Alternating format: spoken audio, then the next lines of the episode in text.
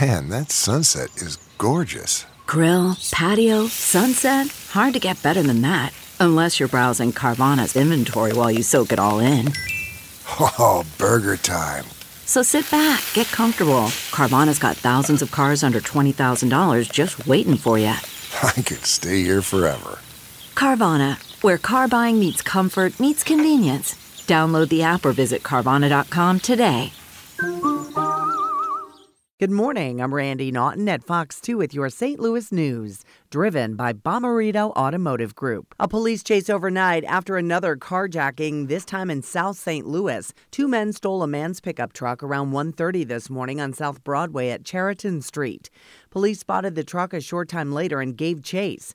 The pursuit ended less than a mile away at Pennsylvania Avenue and Gasconade Street after a rear tire blew out on the stolen truck. One man is in custody, the other got away. Two other accused carjackers are in custody this morning after leading police on a chase from the Metro East to Soulard. A possible third suspect is still on the loose. The chase began last night at a Collinsville Walmart when an officer spotted a car carjacked last month in Illinois. The pursuit went across the JB Bridge before ending at South 12th Street and McGurk Street. Metrolink riders get to hear today about security on Metro trains. The transit system just completed an 8-month, $400,000 security assessment of the system.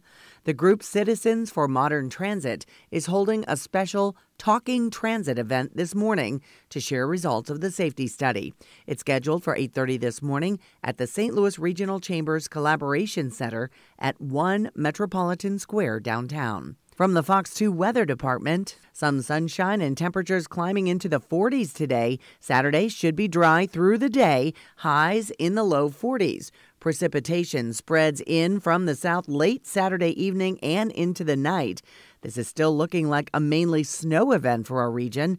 Right now, a widespread area could see 4 to 6 inches by the time the snow is done on Sunday afternoon.